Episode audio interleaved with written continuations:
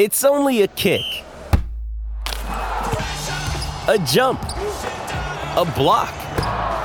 It's only a serve. It's only a tackle, a run. It's only for the fans. After all, it's only pressure. You got this. Adidas.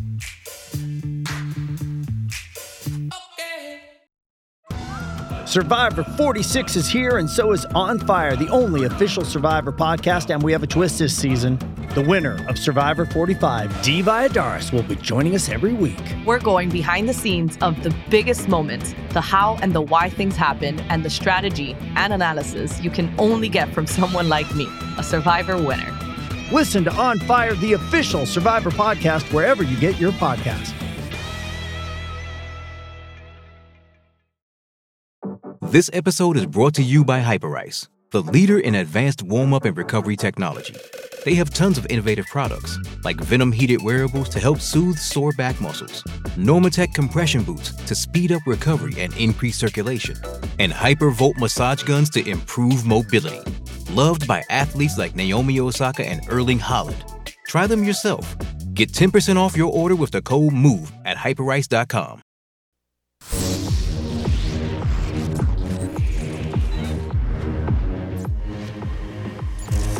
You're listening to Hurrdat Sports Radio.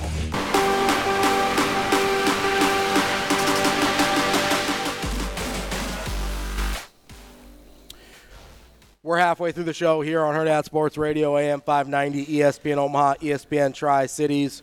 Word live on Twitter, Facebook, and YouTube. That's DB. I'm Ravi Lulla. We are joined now on the Warhorse Sportsbook Hotline by our guy Kevin Sjuts from 1011 News in Lincoln. Kevin, what's going on? Good morning. I got to know, did anybody sleep in Omaha last night after the big Creighton? Not a lot, man. I, listen, Not a I, lot. that's the no, that's the first thing I asked Ravi this Yep. morning. I said, "Hey, how much sleep did you get?" I know Bishop got probably none. Oh, He's yeah. probably just rolling out of the rack right now as a quasi adult, but Ravi didn't sleep. Not a lot. No, not a lot. you, you just called Bishop a quasi adult? Yeah. He's an adult in age only. I think. I mean, I love Johnny Bishop. me Don't- too. He's him. hilarious, but man, when he goes in on officials, I always text. I'm like, "What are we doing? Oh, I love it. I love it. what are we doing? He's- I can't believe they didn't make the call." He says what I'm thinking. I love it. Bishop, Bishop is great. You know, I've actually had the privilege of calling games on TV with John Bishop. If you remember back in the day, he did the play-by-play for the high school state championship. Yep. They were aired on 10-11. I And, um, remember. being being right next to him during those bright some there were some moments you were like I don't know what's going to come out of that man's mouth, but we're going for it, you know? But, so, full disclosure, back in, in JB's high school days, he had the single most uncomfortable mini exchange I'd ever heard. So, Millard North was playing in the state finals, Kevin, and they turned the ball over a time or two before half. And you, you kind of know how Coach Petito can be. And, and Bishop was like, hey, you know, you turn the ball over a couple of times late. You know what? This, that, and the other. Coach Petito looked at him. You know, as you kind of hand the mic to mm-hmm. the guy, and Coach Petito goes, "Yeah, I was there. I saw that."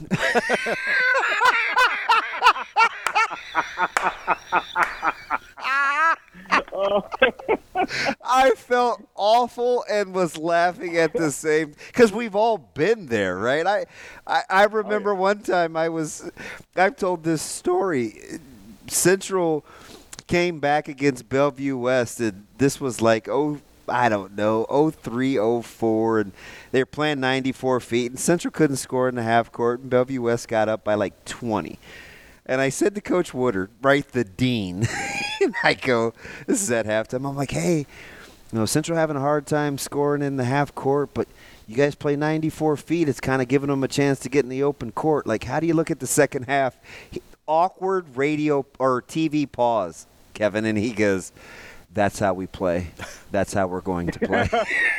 I was like, uh, sorry about that. sometimes it's not. Sometimes it's not the awkward pause. It's the glare you get. Yeah. You're looking at somebody and you're like, oh, you you know. Let's be honest here. We all have our moments, and sometimes when the question comes out of your mouth, you have this internal dialogue as you're finishing your thought of like, this is the most ridiculous question. I'm an idiot. But you have to bring, you have to land it. So Yeah. you at least just finish it, and then you just wait for like, how is he going to take it? And you know, some coaches they won't big time you. Some coaches, you know, a Petito. uh, No one's going to question what that man says, and Yeah. when he like shoots a dagger back at Bishop, it's like, all right, no, I, I, I get it. You know, like he he is of that stature, and he's allowed to do that. So, being in that spot, you never know how it's going to go. You just got to lean into it sometimes and, and own it. I just think, and, and high school is different. Like you have a ton of experience because you've done this for so long. So you covered college, like you do it all, Kevin's, and you love high school too. So it's like I remember there were times I would tell Ludke, if I was doing the broadcast, I'd say, "Hey, going in at the half, you're going to be our interview. Just want to give you a heads up because." You're like, okay, if they're playing well, you may get one thing. If they're not playing well, and so sometimes I just think, like in the moment when you're dealing with young people, it's a little more volatile, or at least can be. Oh, without question. Yeah, I got some, you know, on this topic, I've got some Jim Weeks stories. You know, like the last person. you Oh, interview, uh, yeah. A coach that's losing at halftime. and it's not just the person doing the interview. You know, usually there's like a production assistant whose single-handed job at halftime is to get the coach that you're supposed to interview. And do you think that this like 23-year-old recent college graduate wants to go up to Jim Weeks and say like, "Hey, sir, please come here. We need to ask you two questions before you go to." The-. No, he just his. Meanwhile, it's probably 13 to 11 at the half, right?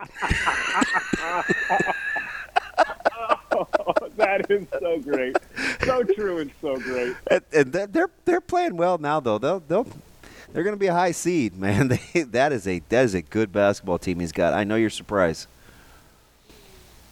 C1, uh, who's going to win C1? I don't know. They're all good. Omaha Concordia is really good. Hey, they're dangerous. Who's the real Wahoo?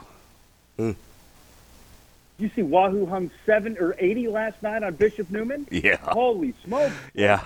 Ashland Greenwood, uh, Wahoo, Auburn, Concordia. Like C. It's You're asking me always what I want- hectic. Oh, it's just a really good class.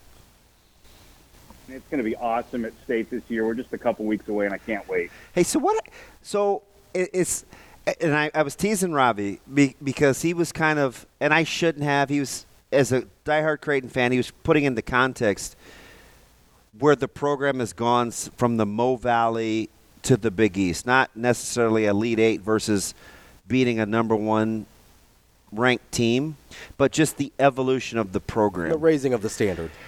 What is the potential in that same context, Kevin, that if Nebraska gets a road win in Bloomington against a team that just got their doors blown off against Northwestern, that we may lose context in the moment? Uh, well, you know, like the, the difference here, Nebraska, Creighton. I hate to even like kind of compare them because it just is apples and oranges. Creighton's just had this uh, continued, consistent success for years. But in the context of Nebraska in the moment right now, um, you went on the road. You you've at least walked away from the knock of this year's team that they can't win yep. away from Lincoln. So you kind of step out of that ghost and you're able to say, like, no, and plus tonight would be win number 19. And do you guys realize that Nebraska, you know, they're one game shy of having the second most wins in the Big Ten. Yep. Um, and the the one at the top is Purdue. So th- they're they're in the mix, and I, I think that just the trajectory right now, if you want to really you know take the drone way up into the air and look at what Nebraska is doing this year and what it could mean for the future, it, the, the pieces in place and, and the the culture is changing. You just have so much more buy-in this year, and I think that these guys truly, truly value eh, Coach Hoiberg and his staff, and they understand. I feel like there are less moments where you know uh, they break huddle, and then the players are like, "Yo, dude, I don't know if that play is going to work." I feel like they genuinely believe in what this coaching staff is preaching. Uh, from a foundational standpoint and also from an X's and O's in the game standpoint. And that is a very difficult skill in this day and age with players wanting to change schools. So the fact that they got guys that, you know, they're grind. If you look at the way, there's a lot of sweat equity with this team, and I mean it almost in a literal sense. Like Rienk Mast gives everything he's got every game, and I think Brice Williams does as well, and so does Juwan when he's on the floor. So they've been able to get some guys that really just want to play hard for the coach, and they are they're, they're wanting to change the perception of the team. Tonight would be a golden opportunity for Nebraska to step out of the shadow of can't win the road game. They could get it tonight, I think. Uh, do, it, what's your gut tell you? Does do they get off the schneid? Nope, I think we lost him. Oh, did we lose? him? Oh, there he is. Kevin, did they get a W tonight? I hate to say it. I don't think it's tonight. I think it's next week. Ooh, Oh. that's Kevin Sjuts, 1011 News in Lincoln. Kevin, we'll talk to you again soon. All right, be well, boys. Thanks, Kevin. Ken Bykoff coming up next to talk about Indiana.